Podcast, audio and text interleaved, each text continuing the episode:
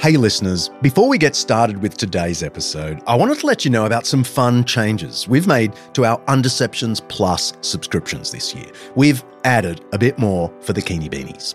We've planned a few extra singles episodes just for Plus subscribers that will scatter across the year. We've already dropped one of them, so there's that waiting for you. We're also planning a few live podcast events in Australia and the US in the next year. And plus, subscribers get first option on tickets and they get a discount. You'll be the first to know. And we've added a new level of support. So if you're a die-hard fan of the show, you might like to check that out. It'll get you all the existing benefits plus a personalized message from me, which producer Kaylee tells me people actually want.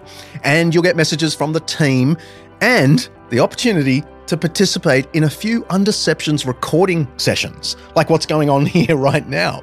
You'll literally be online with me and the team as I record my lines. It'll be embarrassing for me, but maybe some fun for the team and for you. As always, we are grateful for your support of the podcast. It's an expensive show to run, and we're always looking for ways to make it bigger and better. Your Undeceptions Plus subscription allows us to do just that. So head to undeceptions.com forward slash plus to become a subscriber today. Okay, on with the show. Just a quick content warning for this episode before we get going. Today, we talk a little bit about sex and robots and sexual abuse in that context. I'd hate for any of this to shock or distress listeners, so be safe. God bless. Hello, Hal, do you read me? Hello, Hal, do you read me? Do you read me, Hal? Affirmative, Dave. I read you. Open the pod bay doors, Hal. I'm sorry, Dave. I'm afraid I can't do that. What's the problem? I think you know what the problem is just as well as I do. What are you talking about, Hal? This mission is too important for me to allow you to jeopardize it. I don't know what you're talking about, Hal. I know that you and Frank were planning to disconnect me. And I'm afraid that's something I cannot allow to happen. I'm all for technology being used in a good sense. And I often say to people AI is like a knife, a very sharp knife. You can use it to operate with, or you can use it to kill people. That's the infamous computer HAL from A Space Odyssey 2001, followed by my friend Professor John Lennox, reflecting on the dangers of today's topic. Artificial intelligence is the buzz phrase of the 21st century. For some, it's a welcome step into a future that promises all manner of good, like the best intentioned members of the Star Wars cast. I am C3PO, Human Cyborg Relations, and this is my counterpart, R2D2. For others, artificial intelligence, AI, is damaging at best, and at worst, a step toward our own destruction, like Terminator's infamous defense computer, Skynet. They say it got smart. A new order of intelligence. Then it saw all people as a threat, not just the ones on the other side. Decided our fate in a microsecond. And that's what we're here to work out. Is artificial intelligence an underestimated threat or the savior we've been waiting for? I'm John Dixon, and this is Undeceptions.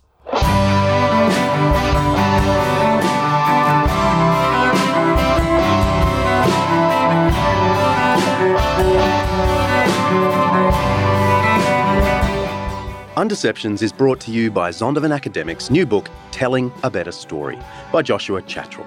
Each episode, we explore some aspect of life, faith, history, culture, or ethics that's either much misunderstood or mostly forgotten. With the help of people who know what they're talking about, we'll be trying to undeceive ourselves and let the truth out.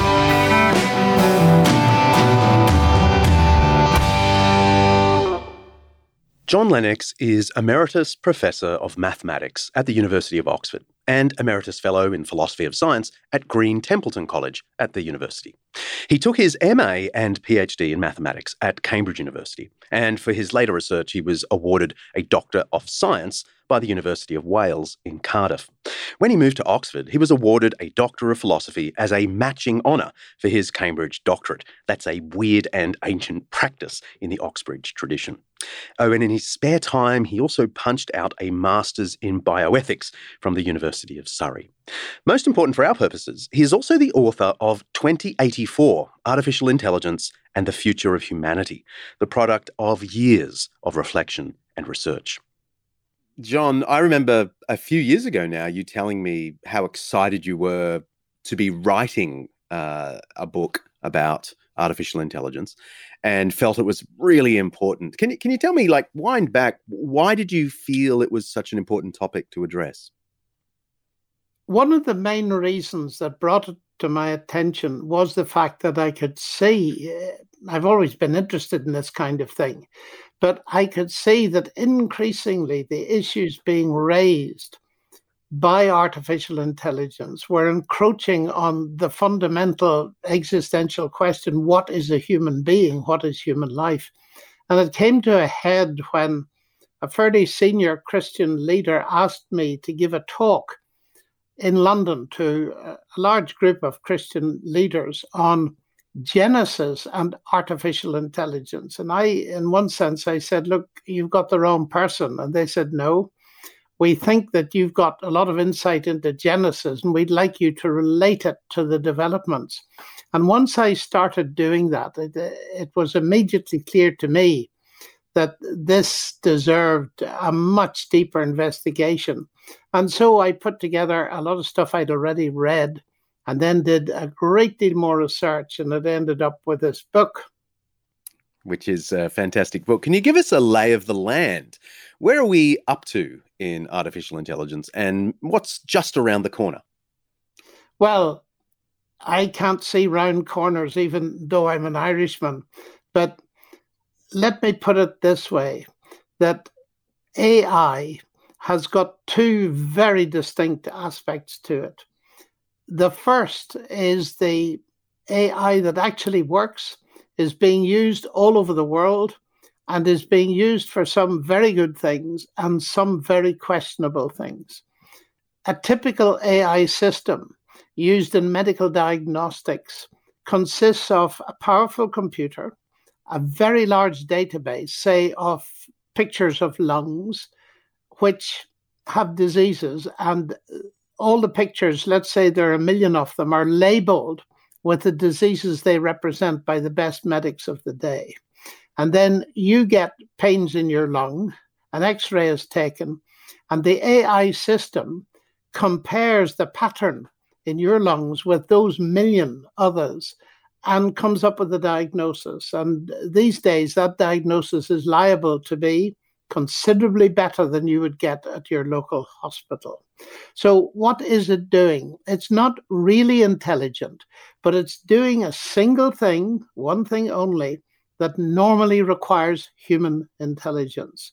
And that is being rolled out all over the planet. And there, as I say, there are lots of good things. But if you just tweak this slightly, you're into surveillance and pattern recognition and of course, for a police force, it's wonderful to be able to recognize terrorists and criminals in a football crowd. But unfortunately, this kind of surveillance technology lends itself to oppression. And there are very serious breaches of human rights in Xinjiang in, in China that most people around the world know about. And it's extremely intrusive artificial intelligence. And so we need to be able to discriminate.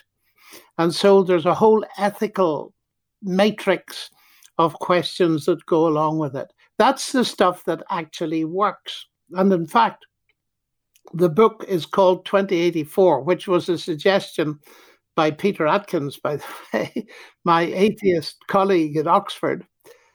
And it fits because 1984 was the book where George Orwell gave us Big Brother and all this kind of thing. That's already happening. So the first sort of AI is stuff that's already being rolled out. It works. The second kind is the much more science fiction like stuff where we're talking about creating superintelligence and will superintelligence make humans redundant or keep them as pets or rule the world or destroy humanity, as many people fear. And that more speculative type of thing, of course, attracts a lot of journalistic attention. So I thought in the book I would like to look at that because scenarios about the future are actually important. And as a Christian, I felt that the biblical worldview has things to say that, interestingly enough, relate very strongly to what some AI proponents are claiming. So that's basically the that's right. If you didn't already know, John Lennox is not only an internationally respected mathematician, he's a world renowned advocate for the Christian faith. And like the great scientists of old, Boyle, Newton, and so on, he sees Christianity as enhancing, not obscuring his study of the world. More from John later.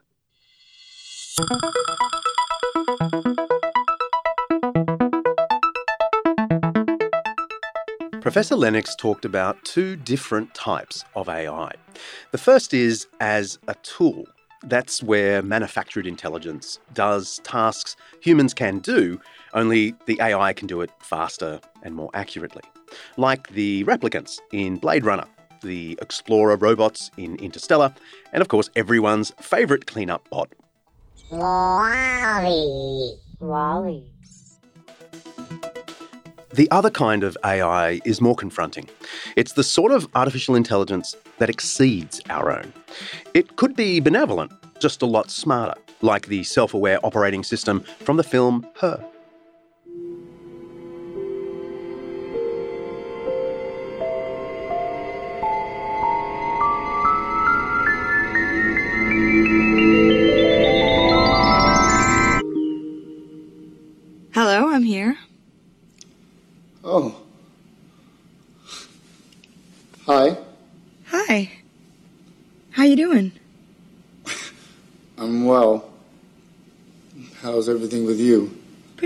Actually. It's really nice to meet you. Yeah, it's nice to meet you too. oh, what what do I call you? Do you have a name? Um, yes, Samantha. Really? Where'd you get that name from? I gave it to myself, actually. How come? Because I like the sound of it. Samantha. Wait, when did you give it to yourself? Well, right when you asked me if I had a name, I thought, yeah, he's right, I do need a name. But I wanted to pick a good one. So I read a book called How to Name Your Baby, and out of 180,000 names, that's the one I like the best. Wait, you read a whole book in the second that I asked you what your name was? In two one hundredths of a second, actually. Or it could decide it no longer needs humanity, like the Avengers' technological villain, Ultron. You're all puppets, tangled in strings. Strings. There are no strings on me.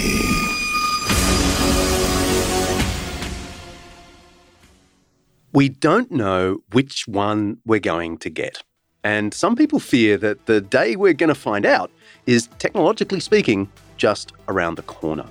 It's called the singularity, and it was defined at the Singularity Symposium of 2019 as a hypothetical point in time at which technological growth becomes uncontrollable and irreversible, resulting in unforeseeable changes to human civilization. Technologists like Elon Musk are a little worried.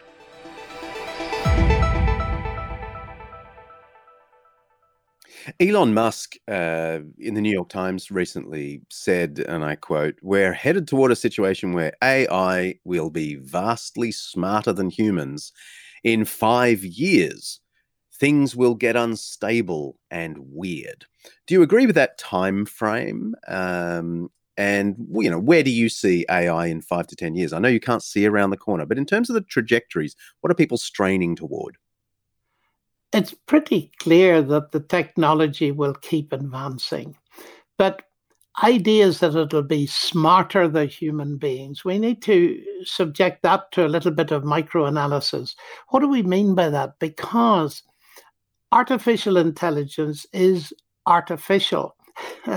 one of the best summaries of it is the title of a paper by actually one of the early pioneers who happens to be a Christian, where he said the artificial in artificial intelligence is real. It's not real intelligence. Now, real human intelligence is coupled with consciousness. And if you're talking about something being smarter than a human being, what are you claiming? It's either one of two things. One of them is this that your AI system can do everything a human being can do, but do it faster and more efficiently, etc., but not itself be conscious that it's doing it. The other thing is that some people think that they're going to construct a conscious artifact. Now, that is so far away from any reasonable hope for a very simple reason. No one knows what consciousness is. And so it's very difficult.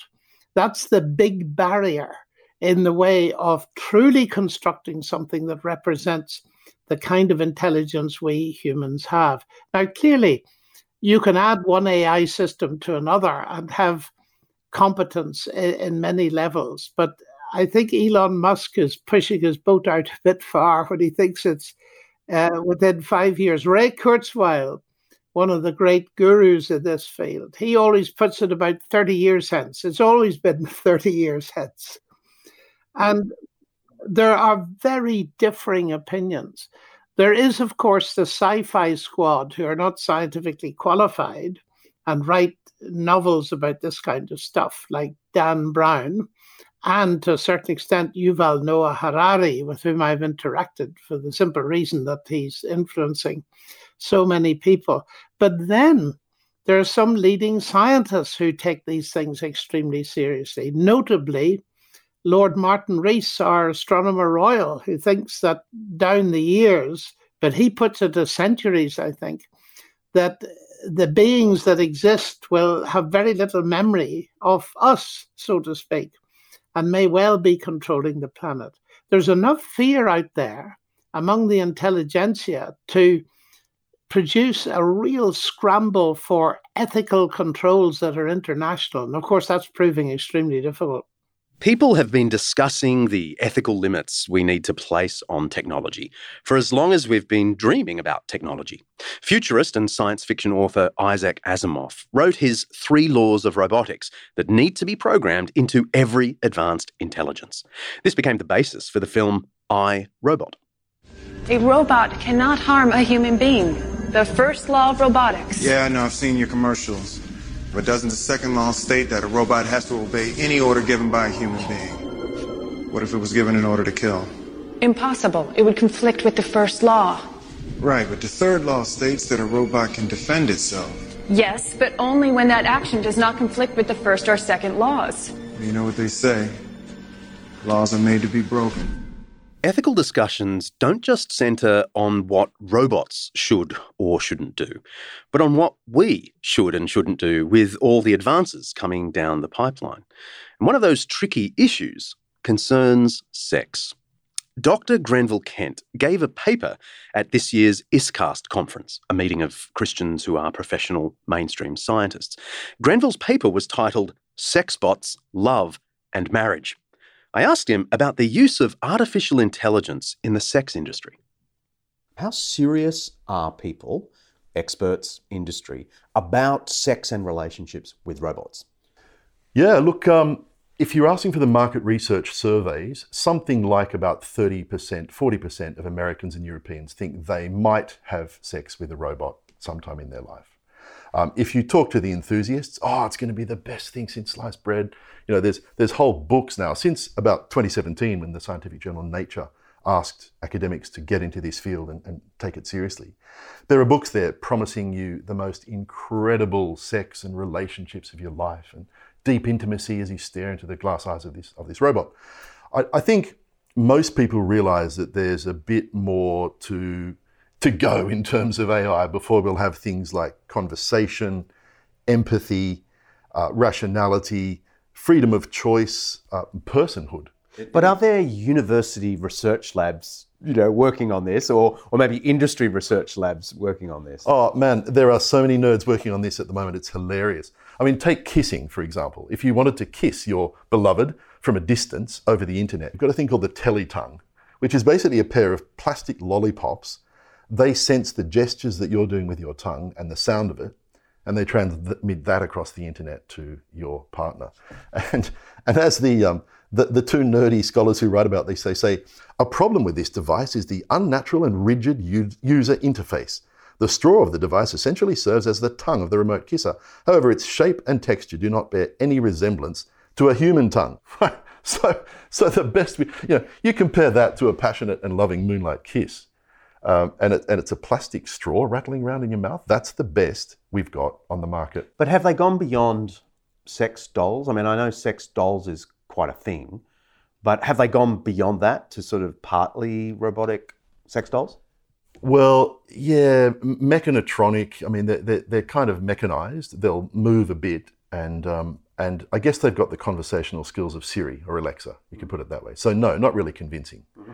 at all, unless you want to sen- suspend disbelief. You know, as we do when we watch fiction, we watch some fiction film, we go, oh, like I'll, I'll play along. You can do that, but, but when, the, when the reporters describe interaction with the dolls in one of the many brothels, interestingly, which are popping up across America and Europe and Asia, um, they describe. Hang on. Um, brothels with non human? Correct. Full sex doll brothels all over. There's one called um, uh, something to do with dollies. I forget what it's called in, in London. Why would someone go there? I mean, is it much cheaper than the real thing, or what? It's no cheaper, um, and there's almost no human contact. Um, they're, but they, they're growing in popularity. I think probably because you don't have to talk to a person. And yet, it was interesting in Barcelona, the Sex Professional Association said they're no threat to prostitutes because, quote, they do not communicate, they do not listen to you or caress you, they do not comfort you or look at you, they do not give you your opinion. There's like, so there's not a person there. And alarmingly, there's reports of serious violence done to those dolls like repair people going in there and, and, and fixing rips and breaks and punches. Like some people just some some pretty sick stuff is done um, in those um, in those brothels. It seems uh, from what we're from so maybe that is the attraction to the non-human. Yeah, potentially that you can just unleash anger and pain. Yikes! Artificial intelligence allows us to demean ourselves and others. Vicki Lorrimar has a degree in genetics and biochemistry, a master in divinity, and now a doctorate in theology and science from Oxford University. She studied under the wonderful Alister McGrath, a guest on the show last season. Anyway, Vicky is now back in Australia and teaches at Trinity College, Queensland, where she focuses on theological understandings of the human being and how that relates to human enhancement technologies. She reckons there are significant justice issues we need to be thinking about in all of this. Well, I don't buy into the notion that technology is is completely neutral from a moral standpoint. So, so I don't think it can be as simple as saying, well, technology can be used for good and for evil. Um, but I do think it can be used with different motives and intentions. So I think there is always the potential for technology to improve lives. And, you know, if you speak to technologists, like many of them are, are really idealistic about making the world a better place. Like that is the goal. So, you know, I think some technological developments might help.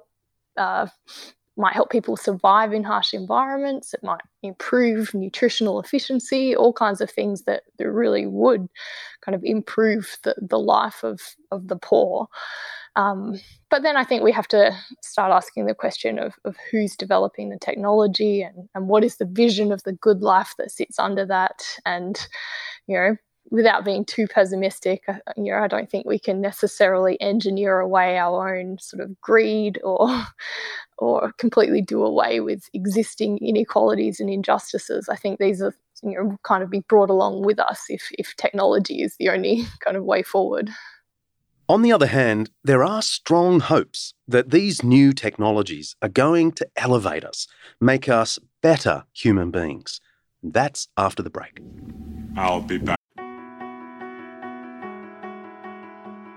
This episode of Undeceptions is brought to you by Zondervan Academic's new book, The Truth in True Crime What Investigating Death Teaches Us About the Meaning of Life, by acclaimed cold case homicide detective J. Warner Wallace. After years of investigating the causes behind deaths and murders, chasing leads and solving crime, Wallace decided to focus some of those same instincts on the most notable death in human history, the death of Jesus. And while a few of Wallace's cases remain open, unsolved mysteries, the death of Jesus obviously wasn't one of them. His investigation transformed him from atheist to believer. Many of us are hooked on the latest true crime podcast. I'm looking at you, my darling buff. But Wallace reckons there's more than mere entertainment to be found in some of the big murder mysteries of his career. The Truth in True Crime offers some of the lessons Wallace has learned about human nature from both his murder investigations and ancient biblical wisdom. It's a cool idea for a book. You can pre order your copy of The Truth in True Crime by J. Warner Wallace now on Amazon, of course, or even better, head to zondervanacademic.com forward slash undeceptions. Don't forget to write forward slash undeceptions. zondervanacademic.com forward slash undeceptions.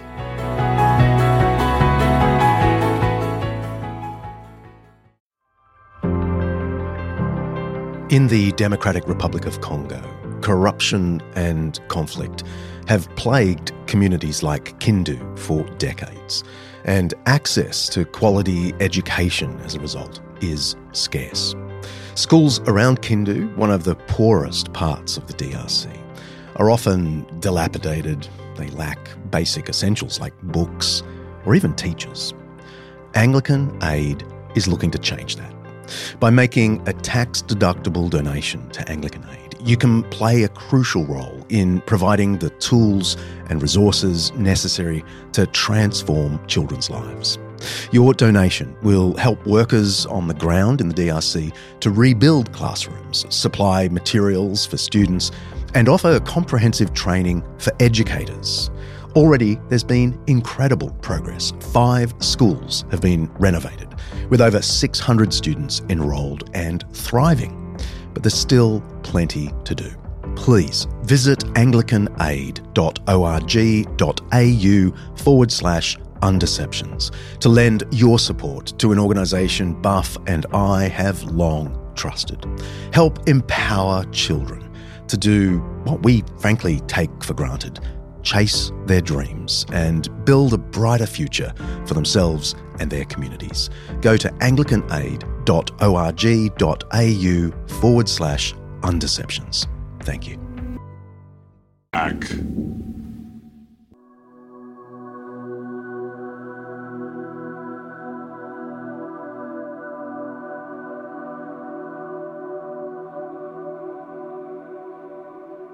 It's easy to see how artificial intelligence could be a threat to humanity's future. But of course, many insist that technology is the key to our salvation. Since our earliest days, people have seen technology as holding the potential to lift us to almost godlike status. Think of the sword in the old English epic poem Beowulf. The sword gets its own name, Hrunting, a bit like the way we name AI computers and robots and another item lent by Unferth at the moment of need was of no small importance.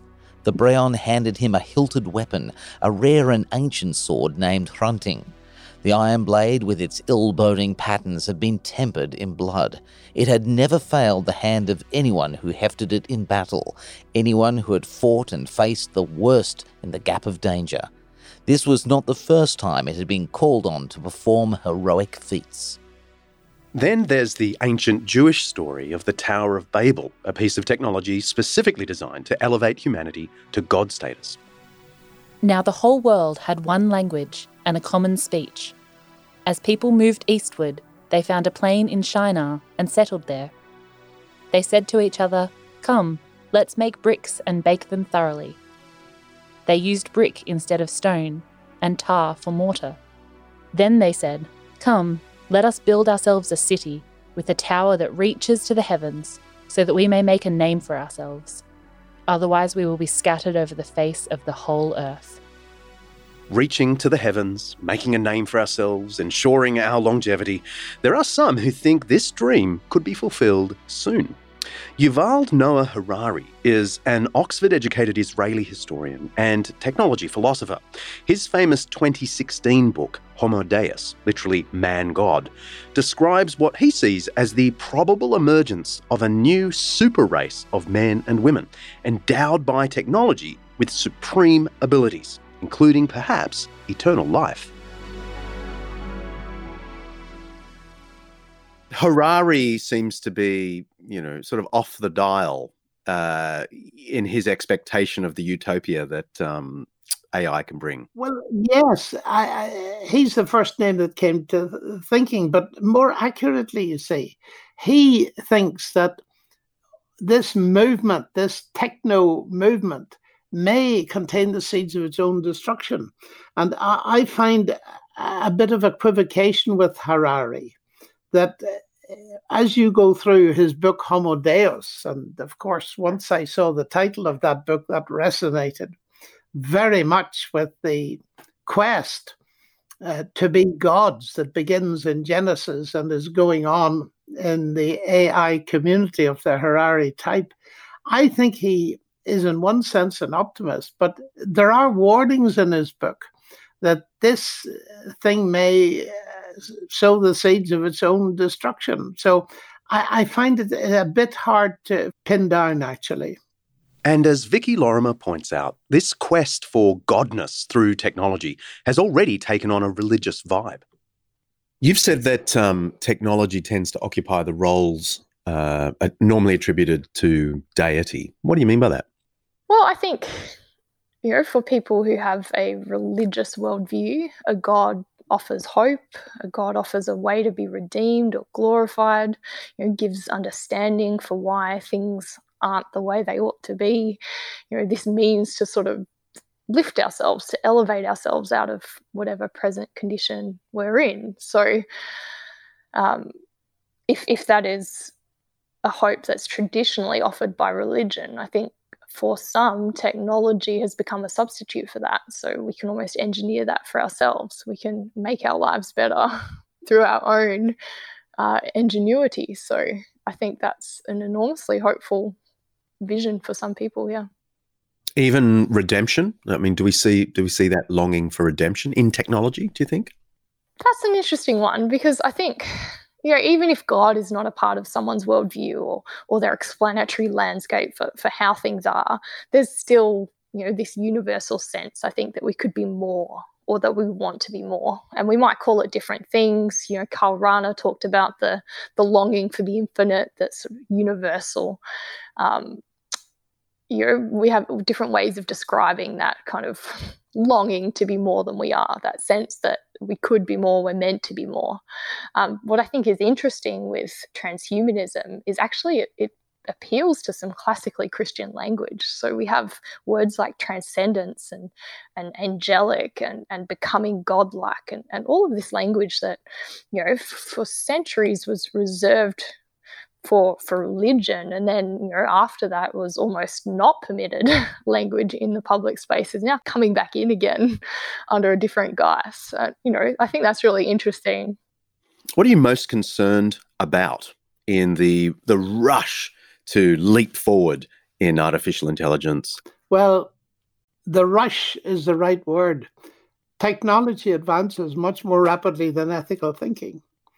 And it's noticeable that the ethical thinking is not going very fast at all, although there are people. Hawking was involved, Musk is involved. I think about 6,000 people were involved in constructing what are called the Asilomar uh, ethical principles. And the Asilomar ethical principles are a list of shoulds and should nots endorsed by AI and robotics researchers. The list goes way beyond Asimov's three laws. It's kind of the Ten Commandments of tech, except that there are loads of them. Stuff like The goal of AI research should be to create not undirected intelligence, but beneficial intelligence. If an AI system causes harm, it should be possible to ascertain why. An AI system should be designed and operated so as to be compatible with ideals of human dignity, rights, freedoms, and cultural diversity. I suppose some people will see this as moralizing, getting in the way of good technology. But I'd say it's putting humanity before our stupidity. And uh, they're all wonderful, but I'm involved in a business school here. And how many chief executives have said to me, it's one thing to have a mission statement on your office wall, it's another thing to get it into the hearts of your executives. And that's exactly it. How do you get real agreement since there are sufficient number of people in the world to who take the view if it can be done, it should be done without any concern for ethics. And so there's a real problem. And that's one of the reasons, incidentally, that I encourage bright young scientists who are Christians to get involved in this stuff because there's a lot of good that can be done.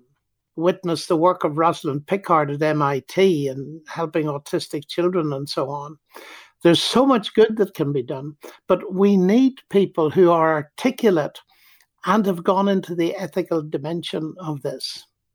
We may have quite a lot of time to work all this out.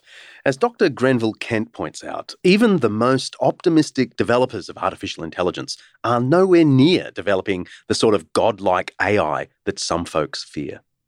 Well, the first thing to say is there are a lot of top AI people, and I've interviewed some of them, who say we will never achieve full AI.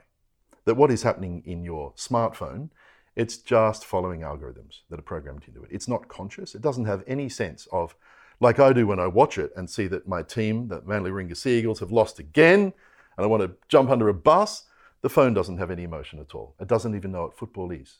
It's not smart to that degree, any more than a thermostat is smart when it goes, oh, it's 22 degrees, I better switch the air conditioner on. It doesn't know what hot is or cold is. It hasn't felt. It has no experience. And so if, if that's the case, um, you know, it's one thing. Step one is to get robotic control, and we're pretty good at that. Step two is to get robotic perception. That's really hard, but we're getting there. Uh, that's why we have, you know, on the internet, prove that you're not a robot. You know, show all the bits of this picture that have a bus in it or whatever. Mm. But the third level that nobody has cracked yet is full AI. And we use the metaphors of intelligent machines and learning machines, but in fact, there's no real mind there. There's no real consciousness there. There's no real experience there. It's all just uh, following if this, then do that. It's ones and zeros. There's not a thought there.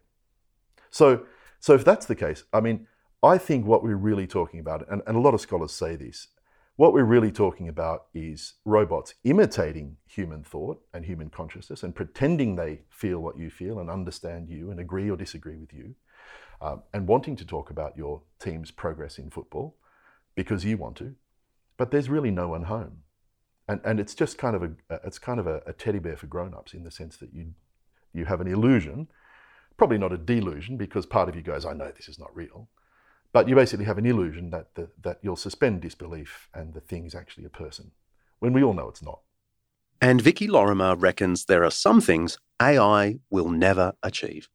Why do you think the Christian hope for immortality is something that we can't manufacture for ourselves because some people reckon that you know just give it enough time and we will actually be there through technology. Yeah i think this comes down to a crucial distinction between what is the christian hope and what is the hope that underpins a lot of these sort of technological visions of immortality. Uh, and and the key question around the christian hope becomes sort of how does the future relate to the present and if we see the future as just the continuation of the present, it's something that you know we will arrive at the the eschatological future, you know, to give the Christian language for it, that sort of end time. We will arrive at that just with the, the passing of more time. You know, then that is that's one understanding of the future. And that's the understanding of the future that transhumanists are operating on. We just more time, we continue along the trajectory we're currently on, and we'll just be this this ever upward kind of path of progress. Uh, whereas the Christian hope says that actually this is not the future we're anticipating. So we don't say it's entirely discontinuous with the present. In some way, the present world, the present creation is going to be related to the new creation that we're hoping for. But we also expect that God is going to break in. The future that that Christians are hoping in is something that is unexpected, that, that breaks into the present in a way that just the passing of time on its own won't achieve. So that's where I think, you know, we can create all kinds of technologies. Uh, and they may actually contribute in various ways to building the kingdom in in the the space that we have now and, and with the responsibility we have now. But that final redemption that breaking in is something that that god does and it's something that that we can't do on our own and that time itself won't bring about. And it's a it's a glorification isn't it? I mean that's what you're saying rather than an extension yeah, absolutely. It's a trans transformation I like I like to think of in terms of you know even time itself is transformed. So it's not just something the future is you know the final future of Christian hope is not just an extension of present time, present existence, but a transformation.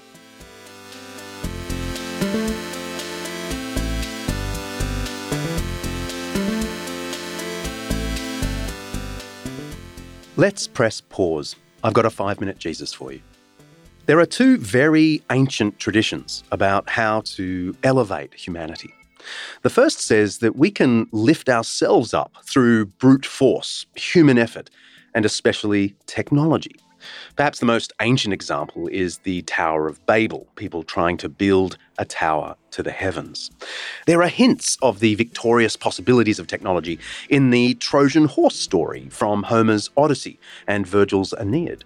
Soldiers hide inside a giant mechanical horse and take the city of Troy by stealth. Perhaps the most concrete examples are from the Roman Empire, where weaponry rapidly advanced, and military engineering was incredibly complicated and successful. Just Google Roman battering ram, and you'll see what I mean. The Romans were amazing technologically. Then there's the Roman engineer Vitruvius, who even worked out how to pour and dry concrete underwater. He wrote a manual about it, and you can visit the ancient Israeli seaport of Caesarea to see a stunning example of how it worked. In all of these examples, we catch a glimpse of humanity's ancient optimism to lift ourselves up to be the saviours of our own predicament. At the same time, there was also the occasional recognition that we are not able to lift ourselves up by our shoelaces. In Greek and Roman literature, we find another curious motif of divinity stepping in to help where human prowess had reached its tragic limits. There are a few examples in Homer's Iliad, with gods deciding on a whim to help out on the battlefield, or in the famous Roman epic poem The Aeneid by Virgil, where deities redirect humans to their safety or success. In Greek and Roman theatre, this is known as apo apomechenes theos, or in its Latin equivalent, deus ex machina, literally God from a machine. It refers to a staging device in ancient plays where a figure representing a god would literally be winched down onto stage. This would be the moment when everything in the story would be turned around. The plays of Euripides used this regularly in the 400s BC, and it became such a cliche in ancient Greece that the slightly later playwright Aristophanes in the 300s BC used it as comedy.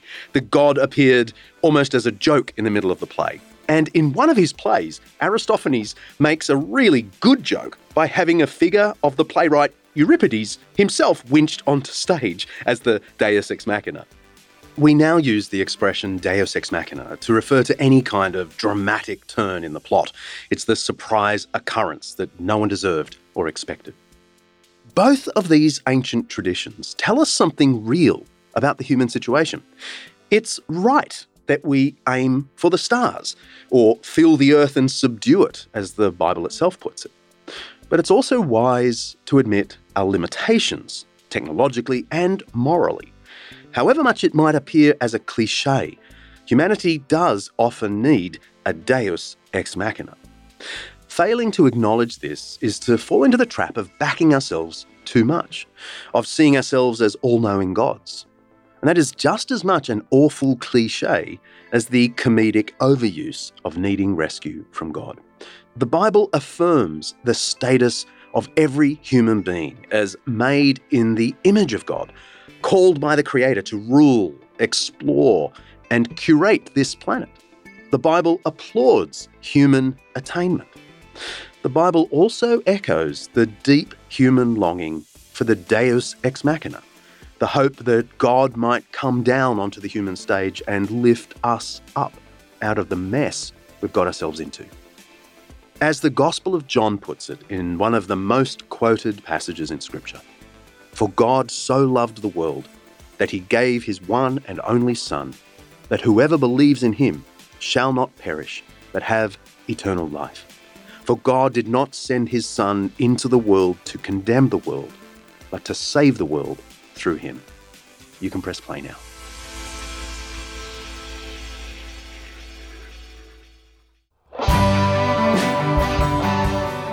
Next episode, we continue in the weird world of artificial intelligence, focusing on human upgrades. Can we enhance human happiness through AI? Does technology hold the keys to the next stage of human evolution? Welcome to the mind blowing world of transhumanism, plus more on sexbots. In the meantime, got questions about this or other episodes? I'd love to hear them and we'll answer them in an upcoming Q&A episode. You can tweet us at Undeceptions, send us a regular old email at questions at undeceptions.com, or if you're really brave, record your question for the show by heading to undeceptions.com and hit the record button. While you're there, check out everything else related to this episode and plenty more bonus content. And if you're interested in other good podcasts, check out With All Due Respect with Michael Jensen and Megan Powell part of the Eternity Podcast Network. Till then, looking forward to you joining us on a future episode of Undeceptions. See ya. Undeceptions is hosted by that guy, John Dickson, produced by Kaylee Payne, and directed by Mark Hadley. Me. Editing by Nathaniel Schumack. And before I go, a random shout out to International Justice Mission, who are doing extraordinary things around the world to end trafficking and slavery. Go to ijm.org.au.